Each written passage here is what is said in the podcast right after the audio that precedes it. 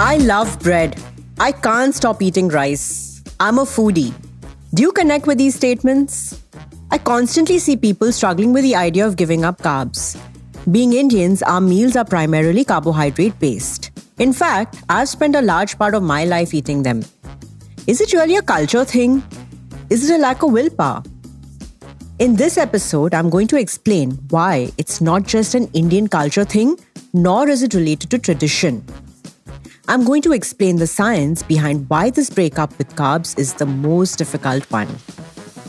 Hi, I'm Shwetha Bhatia. I'm a registered dietitian, and welcome to my podcast, Mind Your Fitness. I'm a foodie is a gentle indication of a love for good food.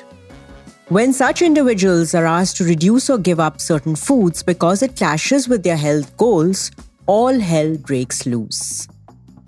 And this is your first red flag that this food is addictive. How do you identify this?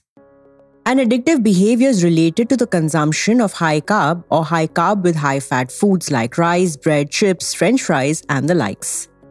Intelligent people who understand the science and experience the benefits of a low carb diet follow it for a while and then relapse going back to eating those high carb foods. Okay, let's do a little exercise. Think of five of your favorite foods that you tend to lose control over. Which group do they belong to? I've mentioned this in my earlier podcast too. We never crave healthy food. It's basic human nature. Now, what I'm about to tell you will blow your mind. Food addiction is on its way to becoming a clinical entity in its own right. Currently, it lacks validated treatment protocols and recognition as a clinical diagnosis but it's high time that it gets clinical recognition and a more formalized management protocol. The American Psychiatric Association does not recognize food addiction as an eating disorder or substance abuse disorder. But their DSM, the Diagnostic and Statistical Manual of Mental Disorders criteria, were used as a basis for the creation of the Yale Food Addiction Scale. DSM is the handbook used by healthcare professionals in the United States and much of the world as the authoritative guide to the diagnosis of mental disorders. It enlists criteria that should be met for diagnosing each of these conditions. The Yale Food Addiction Scale is a validated measurement tool that identifies eating patterns that are similar to behaviors seen in classic areas of addiction. It covers a range of behaviors and emotions like anxiety, agitation, distress, physical side effects like fatigue, withdrawal, and interference with daily work and social activities that are associated with avoiding certain types of foods. Studies have shown how highly processed and junk foods meet the same criteria as tobacco for addiction, highlighting their addictive potential based on scientifically established criteria. Let me explain the mechanism of this addiction. High carb, high fat foods deliver a dopamine high. This starts the craving, which makes people keep looking for the next sugar hit. I've mentioned in my podcast on cravings that when you restrict a certain food, despite eating enough calories, you start craving them. So, when you follow keto, you are likely to crave carbs. But reduced exposure over a period of time and replacing them with healthier, more satiating options will reduce the carb cravings. Now, coming back to dopamine. It's a type of neurotransmitter that is associated mainly with pleasure, reward, and motivation. High or low levels of dopamine are associated with several mental health and neurological diseases. The brain lowers the number of dopamine receptors in response to the constant dopamine high.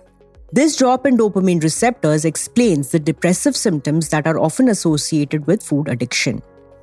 Just thinking about junk food can get the dopamine running for many people, and the more they continue on this path, the worse it gets because the dopamine receptors keep reducing. Let's look at the potential similarities of addictive substances and high carb foods and how they affect the brain. Both activate the same pathways triggering dopamine and reward regions in the brain. Both can lead to a need to use increasing amounts over time due to tolerance, which is caused by changes in brain signaling. Both are associated with difficulty in quitting, producing negative withdrawal symptoms when trying to reduce or quit. When we speak specifically of food, it means that they are sufficiently rewarding to consume even when one is full.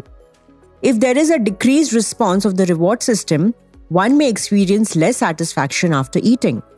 As a result, larger amounts may be eaten to achieve the same reward response. A similar effect called tolerance is seen with drug or alcohol addiction. Now, here comes another surprising part. It's not compulsory that this trait is shown by obese or overweight people. This can also be seen with people who are normal weight or are underweight. The worrying part is that many people do not consciously realize they have these traits. Addiction to a food item that has been a part of our plate since generations seems unreal. To throw some numbers, in humans, Symptoms of food addiction are more prevalent among adults in the overweight and obese categories, with an average of about 25% compared to that seen in adults in the normal weight category with an average of 11%. Two studies that used a child version of the Yale Food Addiction Scale in children and adolescents reported prevalence rates between 3% and 7%. A study comparing adults with overweight, obesity, found hormonal differences, for example, amylin prolactin, thyroid stimulating hormone, between those who met criteria for food addiction and those who did not. These data show that biological and hormonal factors are associated with both weight and food addiction. Being wired differently can cause food addictions, bad food choices, maintain them, and the end result is obesity, which further complicates the wiring. It doesn't end there. Genetic contributions to food addiction seem plausible given the fact that addiction has an estimated heritability of 50 to 70%. So, yes, we can blame someone else for a change. Just kidding. Inheriting this trait means more work, by the way. Further, let me highlight how obesity is not always a matter of willpower. Fat tissue growth is controlled by hormones. Obesity is a result of hormonal imbalance the important ones being testosterone, estrogen, insulin, and thyroid hormones. The amount of fat we store and burn depends on the hormonal makeup, which is determined by our genes. Our genetic makeup decides how our hormones respond to the nutrients and thereby regulate the storage, mobilization, and the regional distribution of fat in our body. The nutrients, when out of balance, can dysregulate fat tissue, some nutrient combinations can actually drive us to eat more, overwhelming the satiety centers in the brain. Studies show that obese individuals may have defective satiety signaling. There could be a receptor defect of the hunger hormone ghrelin, leading to increased food intake. So, eating a nutrient that has low satiety value can complicate this further. Obesity can also cause leptin resistance, which further drives and maintains obesity. We are quick to blame overeating and weakness of character or lack of willpower, but not on biological mechanisms like hormone actions, defective satiety signals, and genetics of obese individuals. Obesity is a complex multifactorial relapsing disease. All factors may not be under the control of one's willpower. What is in our control is changing the composition of the nutrients in a manner that the brain receives satiety signals at the right time causing us to stop food intake before it's already too much. So, at the end of the day, it's not so much about willpower, but it has more to do with the addictive nature of such foods. And now comes the million dollar question How do you observe portion control with the food that controls you? Lots of experts talk about mindful eating. Hello, mindfulness must be exercised before you're exposed to the food, not after when you're already in beast mode. I've discussed this in my previous podcast, Cravings. Do listen to it. So, here are some tips that can switch off your beast mode. Tip number one adopting the low carb, high fat approach makes more sense compared to the low fat approach within the same amount of calories. Choose foods that reduce fat storage and increase fat burning. Some propose that people lose weight on low carb diets because they are eating less. In fact, the need to eat too much and too often goes down on these diets as there is immense energy available and the body is not sensing deprivation and the need to refuel. In short, the fuel gauge is consistently on F, which is a good thing. Now, the remedy?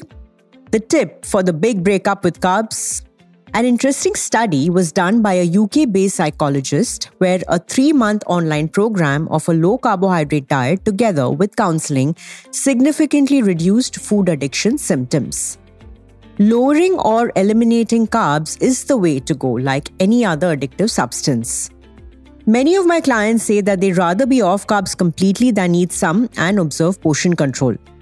Insulin sensitivity and carb tolerance, or the body's ability to burn carbs for energy rather than storage, does get better with abstinence.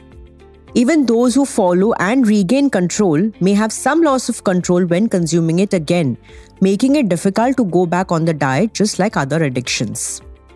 Common sense tells us that if we achieved our goals by eliminating carbs, then putting those carbs back in the diet takes us down the old road again, hai Bringing them back in a phased manner can also be a slippery slope for some of us. But again, we do not promote deprivation, and hence, a cheat meal strategically planned will not throw you off the wagon. Make peace with low carb living. Be ready to make it your lifestyle and enjoy your favorite foods as occasional treats, and that is your formula for sustainability. Breaking up with carbs and lead a life of energy and vigor. So let's wrap today's episode with this, and I'm going to see you next week with more topics on health and the right methods of implementing them. Remember, don't blame the butter for what the bread did. Do subscribe to the podcast Mind Your Fitness. It's available on BingePod's Apple, Spotify, or wherever you get your podcast from. If you have any questions, you can reach out to me on my Instagram handle, Shwetha underscore Bhatia.